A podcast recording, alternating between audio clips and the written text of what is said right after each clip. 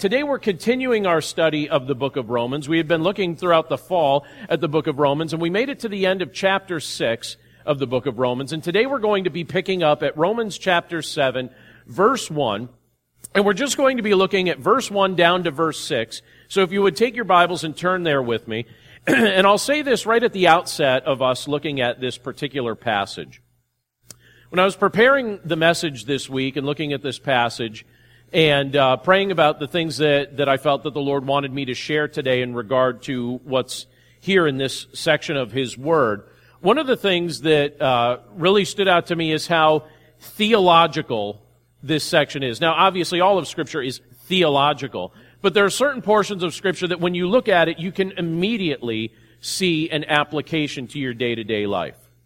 And this is one of those portions of Scripture that that application might not stand out to you right away. It's not the type of scripture that you would look at. Put it this way. It's not the type of scripture that I see bumper stickers of or greeting cards of or really hear quoted ever. But it's significant, and I'll do my best to show us why it's significant and how it applies to our walk with Christ and even how it should apply to just our emotional health as we walk with Christ. So if you would, Romans chapter 7, starting with verse 1, this is what it says. Or do you not know, brothers, for I am speaking to those who know the law, that the law is binding on a person only as long as he lives? For a married woman is bound by law to her husband while he lives, but if her husband dies, she is released from the law of marriage. Accordingly, she will be called an adulteress if she lives with another man while her husband is alive. But if her husband dies, she is free from that law. And if she marries another man, she is not an adulteress. Likewise, my brothers, you also have died to the law through the body of Christ, so that you may belong to another, to him who has been raised from the dead, in order that we may bear fruit for God. For while we were living in the flesh, our sinful passions, aroused by the law, were at work in our members to bear fruit for death. But now we are released from the law, having died to that which held us captive, so that we serve in the new way of the Spirit, and not in the old way of the written code. Let's pray. Lord, thank you so much for your word and for the privilege that it is to be able to take a look at this portion of Scripture together today.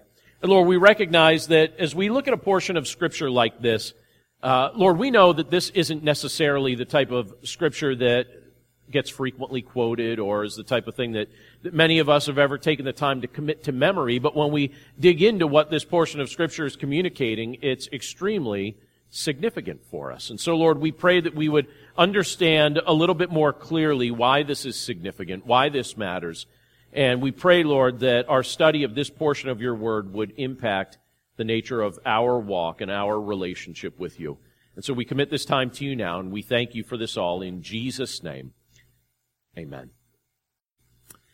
Saw a video just the other day. It was a, a video that a friend shared with me, and it was actually a video of a dog. And the dog in this video, it was a dark brown medium sized dog. I was trying to figure out what breed of dog it might have been, or maybe if it was a mix of a couple different breeds. I wasn't really able to figure out what kind of dog it was.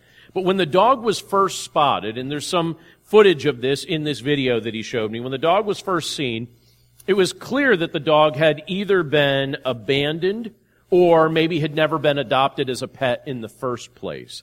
It could be seen walking uh, just along the, the, the wooded outskirts of a particular neighborhood, and it didn't seem hostile or anything like that. And so people were trying to connect with this dog, uh, you know, get the dog's attention, but the dog would do different things and try and avoid people as best as it could. It tried to avoid human interaction, and they would see it living on the outskirts of their neighborhood in some of those wooded sections. And when you looked at the dog, the dog was in very rough shape. It looked unhealthy. It looked unwell. It had very little hair. And the hair that it did have, it was matted down and it looked very unhealthy. It almost looked in some parts of the video like the dog was caked in mud, but I actually think that that was just some infections and things like that that the dog was experiencing on the outside of its body. The dog was also very skinny. So when you looked at the dog, you could count, literally, you could count every rib. You could count every rib. You could see every single rib. You could also see very vividly the joints in the knees and, and things like that. Uh, didn't have very much uh, muscle mass, but finally somebody was able to catch it.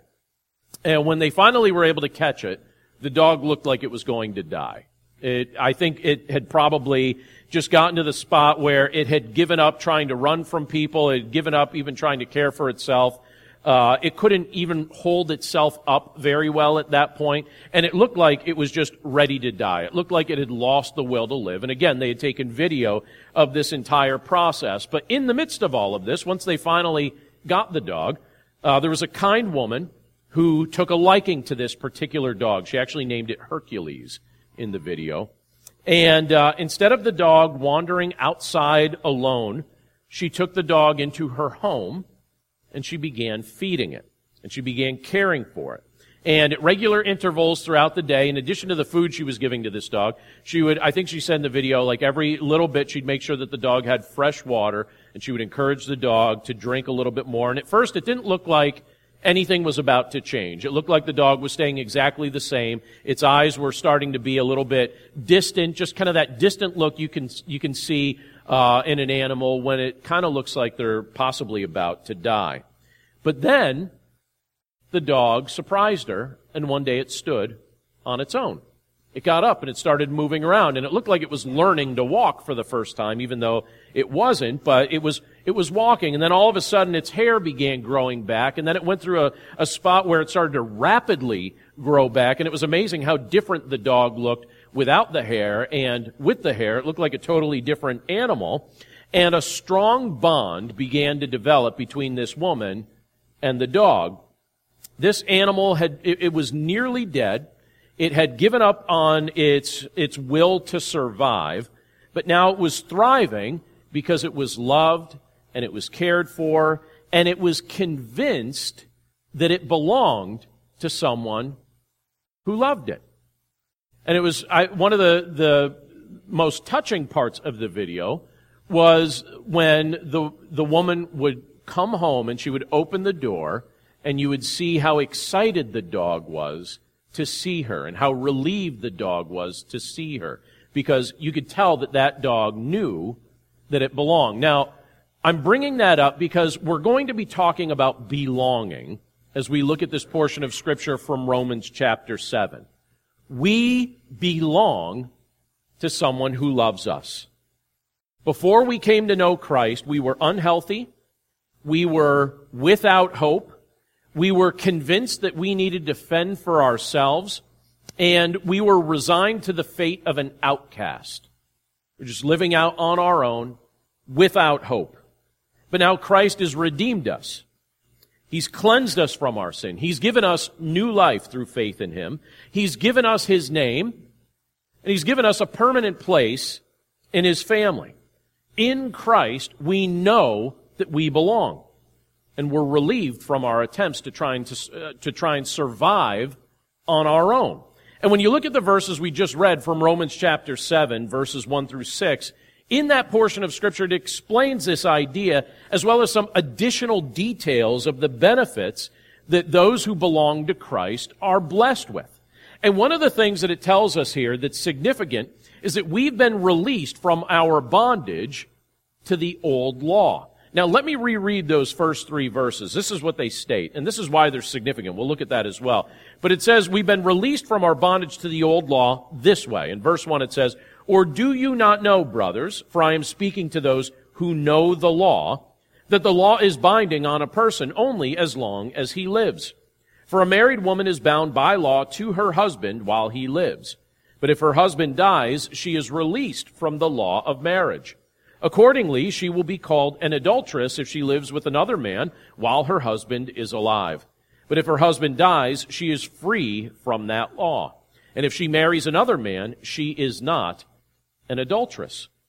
Now let me pause there for a second. So Paul here is speaking about law, and in the, if you remember several weeks ago when we were looking in the book of Romans, you can see that this is a repeated theme that the apostle Paul brings up. He speaks about the old covenant law, the Old Testament law, the Mosaic law. That's what he's speaking of here in these verses. The law given to the children of Israel under the old covenant. Now, if you've ever read through the Old Testament law, and I hope that you have, but if you've never done so, I'd highly encourage you to do so. It's the first five books of the Bible. And, it, and by the way, it's the start of a new year. So what are a lot of people doing right now at the start of a new year? They're committing to read through the scriptures. And what always happens when people commit to read through the scriptures in order? It's predictable. We all know what happens, right? You get through Genesis, and then you get through Exodus, and then you start Leviticus, and you're like, good enough. You know what? Good enough. I think I got the gist. Good enough. People always give up in Leviticus, but I would challenge you to read through the first five books of the Bible and see the Mosaic Law and see the details and the things that are referenced there because there's a lot of requirements, there's a lot of regulations, there's a lot of pivotal stories that, that set the foundation for the theology of the entire Bible. And when you look at the Old Testament law, in addition to the regulations and requirements, you could also see that there are ceremonial aspects to the Old Covenant law. There are governmental aspects to the law. There are moral aspects. There are spiritual aspects to it, spiritual requirements. You can see all those things outlined as you go through the Mosaic law. And why is that all outlined? And why is that all structured? And why is that all explained? Well, one of the things that we learn about God when we see how He creates and how He operates is that God is not chaotic. He's not chaotic. He's a God of order.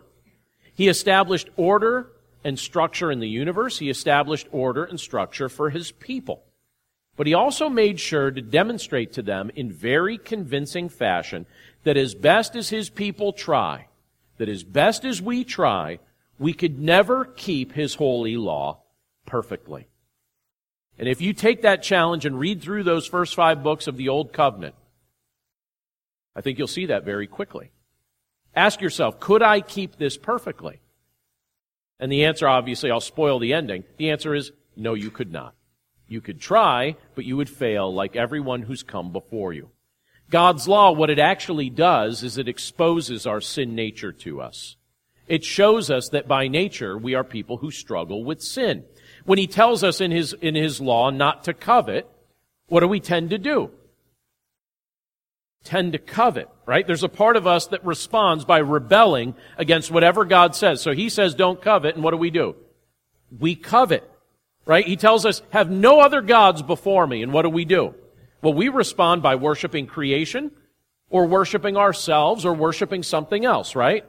He gave us the law, we broke every requirement, and therefore, if nothing else changed, if there was nothing else to that story, if that's where the story ended, we would stand accused and condemned before him as lawbreakers as long as that law is in effect. But is that law still in effect? And do we still stand before him condemned? This is what Paul is trying to get at here as he's setting up these thoughts, as he's talking about these things, and why this is actually significant for us to wrestle with. So to help us to understand the nature of what Christ has accomplished on our behalf regarding the law, Paul uses a very familiar concept, a very familiar example that's, that's the ideal descriptor to describe this kind of relationship. He, he talks about marriage. Brings up this idea of marriage as he's trying to illustrate what's happened in regard to our relationship with the Old Testament law. Marriage matters to God. Marriage serves as a powerful example of the love of Christ for the church. By the way, that's why Satan hates your marriage. That's why Satan hates my marriage. That's why Satan hates every marriage. He is enraged by those who honor the practice of marriage according to the design that God has given us because it's a devastating reminder to him of the grace and love of God. And he does everything he can to try and damage that visible reminder. And of the things on this earth that serve as powerful, visible reminders of the love of Christ for the church, Scripture tells us that marriage stands out. It stands out as a visible example of the love of Christ for the church. Now, biblical marriage, we would all admit, I'm sure, or maybe most of us would admit, uh, that biblical, biblical marriage has been under assault from different directions for multiple decades in our culture. It's hard to not admit that. You know, if you're, if you're somebody that looks at what scripture s- speaks about and teaches, it's hard to not admit the fact that culturally speaking, marriage is something that is not valued the same way that God values it. I was actually chatting, this was probably about a couple years now, but my wife and I were invited to uh, a friend's house. He'd invited several friends over, and uh, we were invited just to all bring our kids and all bring dessert, and so um, you know, we all did that. And one of the guys that was invited to come was another friend of ours who is a, a, he's a Bible professor. He's also a theology professor. But before he did that, he served for a group of years as a pastor. And so he and I were talking about various aspects of pastoral ministry. And one of the subjects that came up was officiating for weddings. And so we were talking about how did, how do you do things? How do I do things? We were talking about things like that. But he made a comment about uh, marriage and about the marriage ceremony itself that I thought was helpful to hear. It was a great reminder, and I liked the way he phrased it. But it stood out to me, and he said, he said, it amazes me. So this is his perspective after officiating for many, many weddings. He says, it amazes me that people are so casual about abandoning their vows. That's what he said. He said, It amazes me that people are so casual about abandoning their vows. And he followed it up by saying this. He says, Don't they realize that they're making these vows before God Himself? And yet there's such a casual treatment to abandoning these vows. Well, I say that because when you look at what Paul says in these opening verses, in the context of marriage, Paul stated that, and I'll just quote him here. He says, A married woman is bound by law to her husband while he lives, but if her husband dies, she is released from the law of marriage. So, when were the requirements of, mar- of a marriage covenant no longer binding? According to what this scripture says and what other scriptures clarify as well.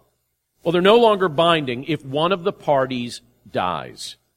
But if someone abandons their marriage for someone else while their spouse is living, the scripture reminds us that that person is then committed adultery. And while marital adultery is certainly tragic, it's extremely tragic, there's an even greater form of adultery that comes before that. What comes before something like that? Well, in multiple scriptures, the Lord cautions us not to have hearts that commit what's called spiritual adultery. Now think about that. This is a hard concept to want to even wrestle with, and I doubt that this is the type of thing that when you woke up this morning, you, you, you thought, hey, let's go to church. I hope the pastor's speaking about spiritual adultery, right? I know that that's not the type of subject that any of us jump up and down about because I think it's a convicting subject. It's a convicting subject for me, and I hope it's a convicting subject for you because it's something that every single one of us wrestles with and it's something that every single one of us by nature has been guilty of. And because we've all been guilty of it, it's not something that we like to talk about. But what's spiritual adultery? Well, spiritual adultery occurs anytime we're unfaithful to the Lord. If we just want to phrase it very simply and succinctly, anytime I've been unfaithful to the Lord, or anytime you've been unfaithful to the Lord, or anytime any believer has been unfaithful to the Lord, what are we doing? We're committing spiritual adultery. And what that means is it happens anytime we give our allegiance, the allegiance of our heart, to a false God or a false gospel. And none of us could claim that we have never done that. Because even if we've only done it in a small way, we've still done it, and it still breaks the Lord's heart. Consider what the Lord tells us about spiritual adultery. There are, by the way, many examples of it in Scripture, but let me just give us two. One is from Jeremiah 3, and it says, Surely as a treacherous wife leaves her husband, so have you been treacherous to me, O house of Israel, declares the Lord. And then in James chapter 4, verse 4, it says, You adulterous people, do you not know that friendship with the world is enmity with God? Therefore, whoever wishes to be a friend of the world makes himself an enemy of God. Now, what are those scriptures, along with many others, encouraging us to do? They're encouraging us to be men and women who are faithful to the Lord in every context, to have no other God before Him. And here's how this plays out in your life and in my life. Where do you go when you're depressed? Or where do you go when you're sad? Or where do you go when you're feeling pain that you're trying to soothe in some way? Are you convinced that Christ is the solution to your pain?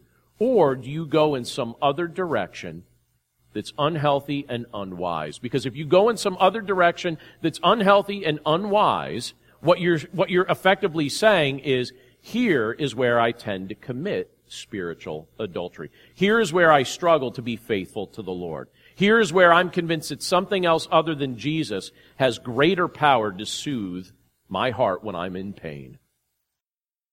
And that's what the apostle Paul's talking about and illustrating here as he's talking about this idea of a covenant. But let me segue from that just to reiterate the fact that obviously adultery is a big deal to God. So clearly it would be a big deal to God if we were unfaithful to Him in regard to His law. And that's the type of thing Paul's talking about here in this passage, saying that would not be a trivial matter. But as this chapter from Romans reveals, a death has occurred. So he's saying, you know, what, what, what, um, completes or ends a marriage covenant? Well, when one of the parties dies, the living party is released from that, from their obligations. And here the scripture reveals to us that a death has occurred that has released us from our bondage to the Old Testament law that we didn't have the capacity to keep, that we kept failing at.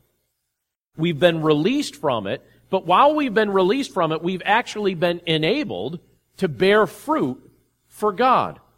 Isn't that a fascinating concept? Look at what we're shown in Romans chapter 7 verse 4 as it speaks about the fact that we are enabled to bear fruit for God. So Paul develops this thought and he clarifies it here a little bit more. In verse 4 he says, Likewise, my brothers, you also have died to the law through the body of Christ, so that you may belong to another, to him who has been raised from the dead, in order that we may bear fruit for God. So when Jesus came to this earth, consider the earthly ministry of Christ for just a moment. He came to this earth to accomplish multiple things in a particular order. So because we are lawbreakers by nature, right? You know, lawbreakers with a sin nature from birth, he came to this earth to keep the law perfectly for us without sinning. So Jesus kept the requirements of the law perfectly for us without sinning. Because we deserved condemnation, because we deserved death because of our sin, he took our condemnation on himself when he died in our place on, the cross. That's what he did for us. Because we've been overshadowed by death and defeat. He rose from the grave and he shared his victory over sin, Satan, and death with us so that we never need to go through life fearing death again. It doesn't have the power over us that it once had. Now, as descendants of Adam, the first man, we were united to Adam in his sin. As his descendants, we were united to him in his sin. But now, if we trust in Jesus Christ, if we confess Christ as our Lord, we are united to Christ by faith. We're united to him in his life. We're united to him in his death. We're united to him in his resurrection. That's significant for us. Consider for a second what it tells us in the book of Ephesians chapter 1 verses 9 and 10. It says, making known to us the mystery of his will according to his purpose, which he set forth in Christ as a plan for the fullness of time to unite all things in him, things in heaven and things on earth. Through faith in Christ, we're united to him in his life, in his death, and in his resurrection. So when Christ died, Think about this in a very personal way because it matters for you. When Christ died, we died too because we're united to Him in His death. And what the scripture tells us is that at that moment, our bondage to the requirements of the Mosaic law, it died as well. Just like a marriage covenant comes to completion when one of the parties dies, we died in Christ when Christ was crucified. We're united to Him. And therefore, our bondage, Paul is saying, to the requirements of the Mosaic law died as well. So what he's talking about here in Romans chapter 7 verse 4. So now what's happened is, since we're also united to Christ in His resurrection, we're raised to new life through our union with Christ, and we're supernaturally enabled to live a fruitful life. Meaning, we can bear the fruit of righteousness for God's glory because we're united to Jesus. You and I, if we trust in Christ, we are united to Him and can bear fruit that glorifies God. Think about what Jesus said in John chapter 15. In verse 5 of John 15, He says, I am the vine, you are the branches. Whoever abides in me and I in him, he it is that bears much fruit. For apart from me, you can do nothing. So our union with Christ, what's the result of this union with Christ? It's fruit that comes from your life and my life that honors Christ. Fruit that comes from your life and my life that honors God the Father. Through this union with Christ, as Christ enables us to bear this kind of fruit.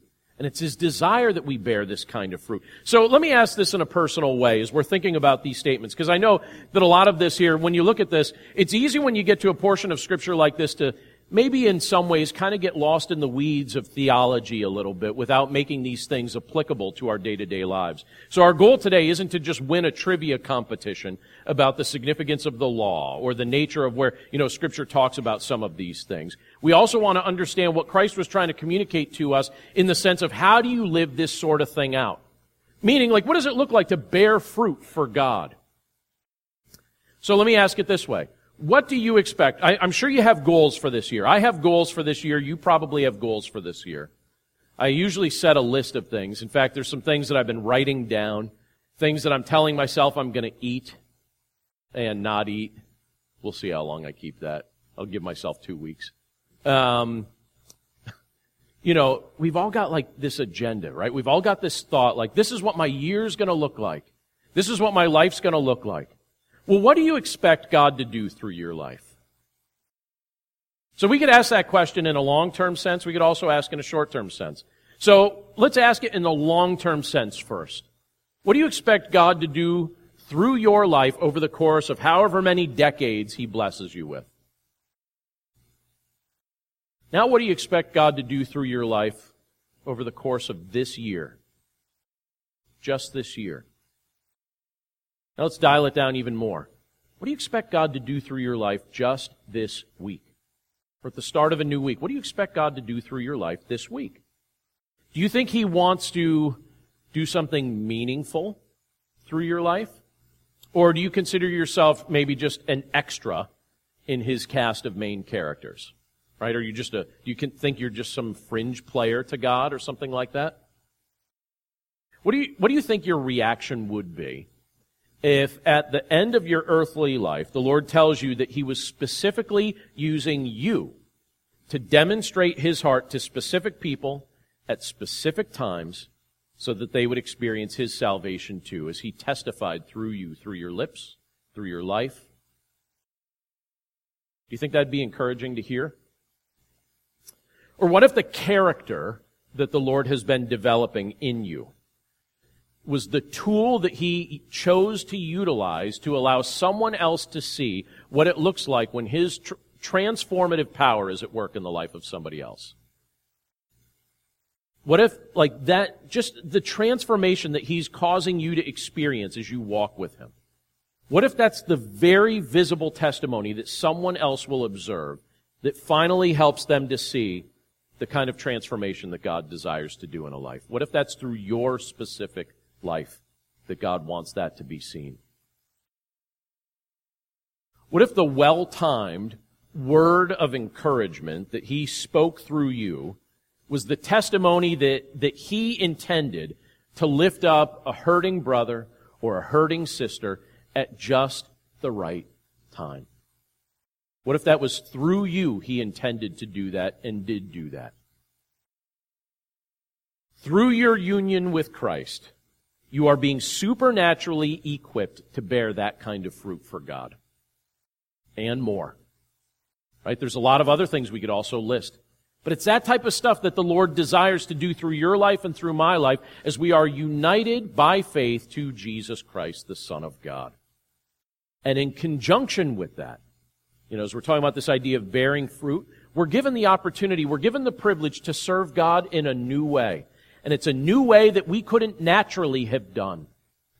You're given a way, you're given the ability by the Lord to serve Him in a new way. And what the scripture tells us in verses 5 and 6 is that we can now serve in the way of the Spirit. Well, what does that look like? These are the last two verses we're going to look at today. But look at verse 5 and verse 6. This is what they state. It says, For while we were living in the flesh, so, by the way, typically when the scripture is referring to living in the flesh, it's using that as a contrast to this idea of living in the spirit. So it's saying when you were basically practicing life by the dictates of your sinfulness, right? When you were just living in your sin. So it says in verse 5, For while we were living in the flesh, our sinful passions, aroused by the law, were at work in our members to bear fruit for death. But now we are released from the law, having died to that which held us captive so that we serve in the new way of the Spirit and not in the old way of the written code. Years ago, I had, and I, I just had this job. It was a secondary job. Uh, I had it for a very short season, but it was a, a job in an office environment. And I think I only served in that capacity for, it was less than a year and a half. And even though there was only a small staff working in the context of that office and in that building, I learned a lot about leadership. I learned a lot about human interaction uh, simply by observing the things that were taking place around me.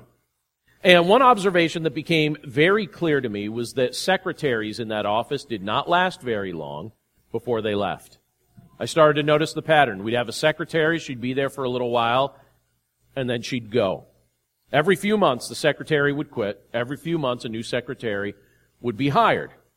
And one of the more vocal secretaries uh, took the time at one point, in a moment of just transparency and honesty, to just let me know why that was, why all the secretaries quit in that context. And basically, and I, I understood what she was getting at, we had a boss who was impossible to please. You ever meet somebody like that? Do you ever have a boss that's like that or a client that's like that? That's impossible to please. You have a family member that's like that? So it's just impossible to please. No matter what you do, you cannot please them. As much as you try, you know, even if, uh, you know, like, I mean, even if you've done everything that they've ever verbalized that they expected of you, you complete that and then they tell you about the one thing they never told you that they expected of you, right? So there are people like that probably in your life, maybe in a work context or a friendship context or a family context, that you feel like you just can't please. And so the secretary in that context had to work closer to that boss than any of us did. And serving in a context like that, it really just took a few months of serving in that kind of context when eventually they would feel so demoralized and so discouraged and so inadequate in their role that they would resign and they would quit and that would be it. And I stopped being surprised when employees left. I started to notice the pattern and it stopped surprising me. It more surprised me at the end when we had a secretary that lasted longer than the other ones. I thought, wow, like, how is she doing this? Like, what is, what is the secret about her personality with the boss's personality that's actually resulting in her, her staying? Because you couldn't please that boss. And I bring that up because imagine if our relationship with God resembled that office. Imagine if your relationship with God resembled that. Right? What if he was impossible to please? That nothing you or I ever did could ever please him. What if that was the nature of our relationship with God? Would that be edifying to you? That encourage you if there was just nothing you could do to please him? By the way, at one point that certainly would have seemed like the nature of our relationship with Him. And Paul even expresses that sort of concept when you look at Romans 7 verse 5 there, right? What he said was, he says, For while we were living in the flesh, our sinful passions, aroused by the law, were at work in our members to bear fruit for death. So God gave us the law. We, we were like, I hear you, Lord, but now I'm going to do the exact opposite of everything that, that you said, and I'm going to bear fruit for death. Does that kind of fruit please God? Course not. So you and I, at one point, were experiencing life in a context where it was not even possible for us to please God. That was the nature of our relationship with Him. That before we came to know Christ, we were still living in sin. We were still governed by our sinful passions. We were bearing sinful fruit. We were unable, in that context to please the Lord.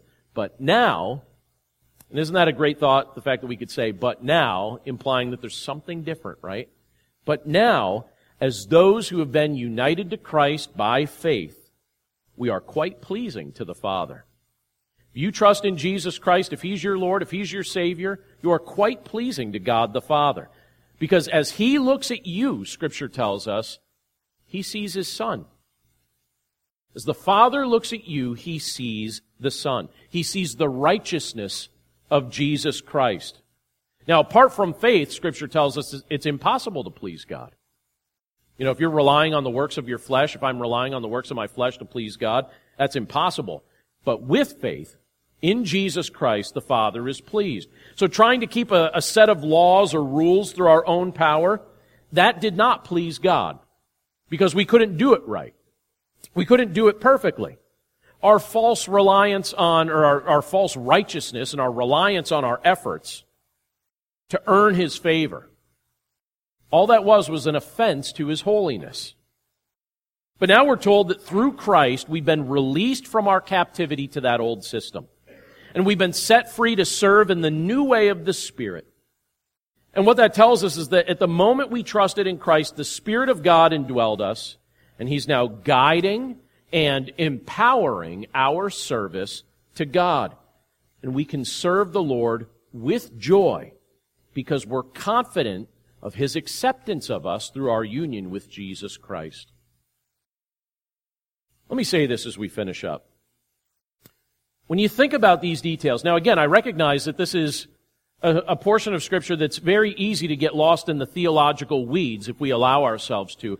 But when you, when you look at this, not just from a data capture type mindset, but when you look at this also from, Lord, what does this mean for my relationship with you? Don't you feel like it's such a relief to belong to Christ? Like when I look at a portion of scripture like this that shows the before and the after of what it's like to know Christ, I actually feel a sense of relief. I feel even a relief to live during this era of history where these things have been worked out. It's a relief to belong to Christ. Our old cycle of self-reliance, that's done. That's over. It didn't work anyway, right? We've been released from our bondage to the law. We've been enabled to bear lasting fruit for God as the Spirit guides us and as the Son empowers us. When you look throughout the Scriptures, we're repeatedly assured that God isn't going to change His mind about us. We belong to Him. We're held forever, securely in His loving hand. We are united with Him for all time.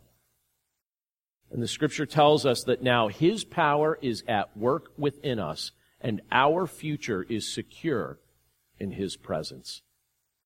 Let's pray. Lord, thank you so much for your goodness and for the fact that when we look at a portion of scripture like this, we can be reminded of all that you've done for us. Lord, we were trying at one point, this was the, the goal of humanity, to try and please you through our own efforts. Through keeping the law perfectly, something that we didn't have the capacity to do. And so, in the midst of that, you sent your Son, Jesus Christ, to keep the law for us. And to die on the cross to take our condemnation upon himself.